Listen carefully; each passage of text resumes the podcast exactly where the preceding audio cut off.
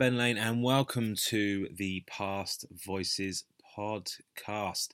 Now, as we prepare for our first full season here on the Past Voices pod, you're going to be hearing from a few special guests, and by special guests, I mean school children.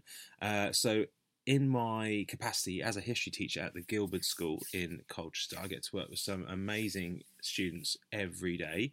And two of these amazing students, Callum and Ben, are going to talk to you a little bit about trains on this episode of the podcast. So, without much further ado, I'll hand over to them. But just before I go, make sure you subscribe on Twitter at Past Voices Pod and keep a lookout for when the first full season of Past Voices starts very, very soon. Remember, everyone, keep it history.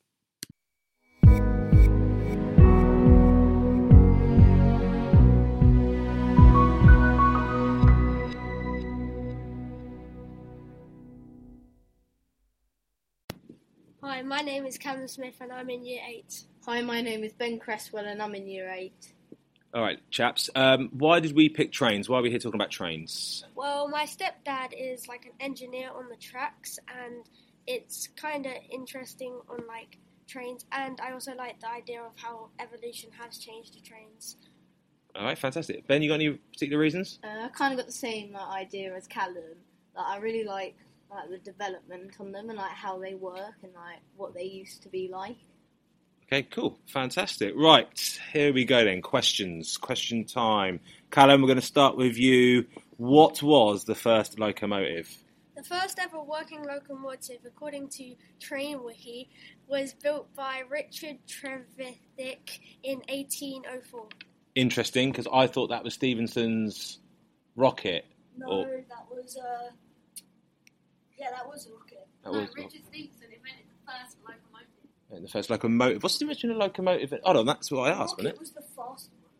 Rocket won the Man- Manchester to Liverpool Yeah, race, didn't was it? like the first one.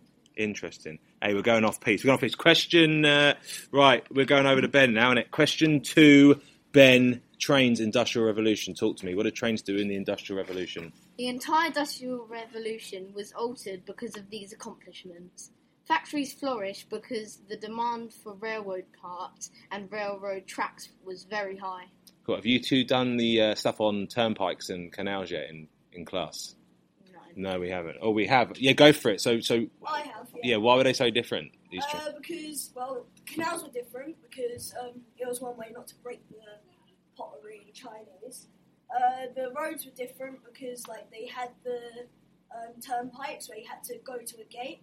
You have to pay a certain amount to use their road, and like if you paid more, that means it would be a smooth road and it would be like less.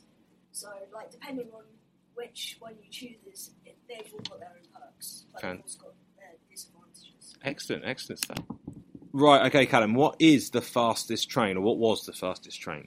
The fastest train to date today is the Shanghai Maglev. This train was from China. Do, do you know how fast it went, or? Uh, I think it went over 200 miles per hour. That is pretty fast. Now, why on earth did they decide to do this? so they could transport goods uh, in a faster way and transport more people in a faster way so they can get jobs or houses in quicker time. Fantastic. All right, lovely old stuff. Uh, ben, now what is you? Well, rather than speed, you've gone for for weight. So, what was the heaviest train? The heaviest trains in the world are freight trains hauling bulk commodities such as coal and iron ore. Any stats on how what the heaviest train might be? Anything at all? Mm, no. No idea. It's one for you to find out out there, isn't it?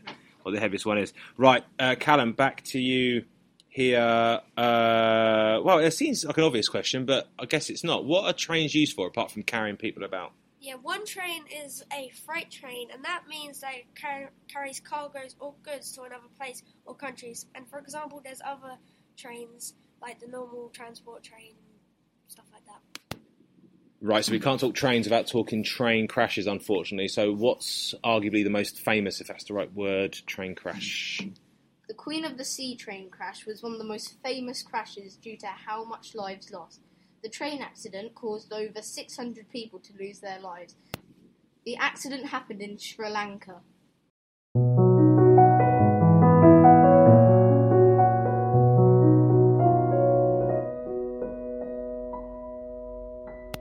So there you go, a sterling effort there from Callum and Ben. I'm sure you'll agree. Now, if that whet your appetite, we have got plenty more where that came from. So over the next few weeks, we'll be hearing from more students of the Gilberd School, courtesy of the history department, on various topics, which I'm sure you'll be fascinated by. Now, just before I sign off for good on this edition of the Past Voices pod, just a quick plug for everything and anything to do with it. So remember on Twitter it's at Past Voices Pod. The website is pastvoices.org. And if you want to get in touch with any requests or you want to be interviewed, it's pastvoicespod at gmail.com. Ciao for now.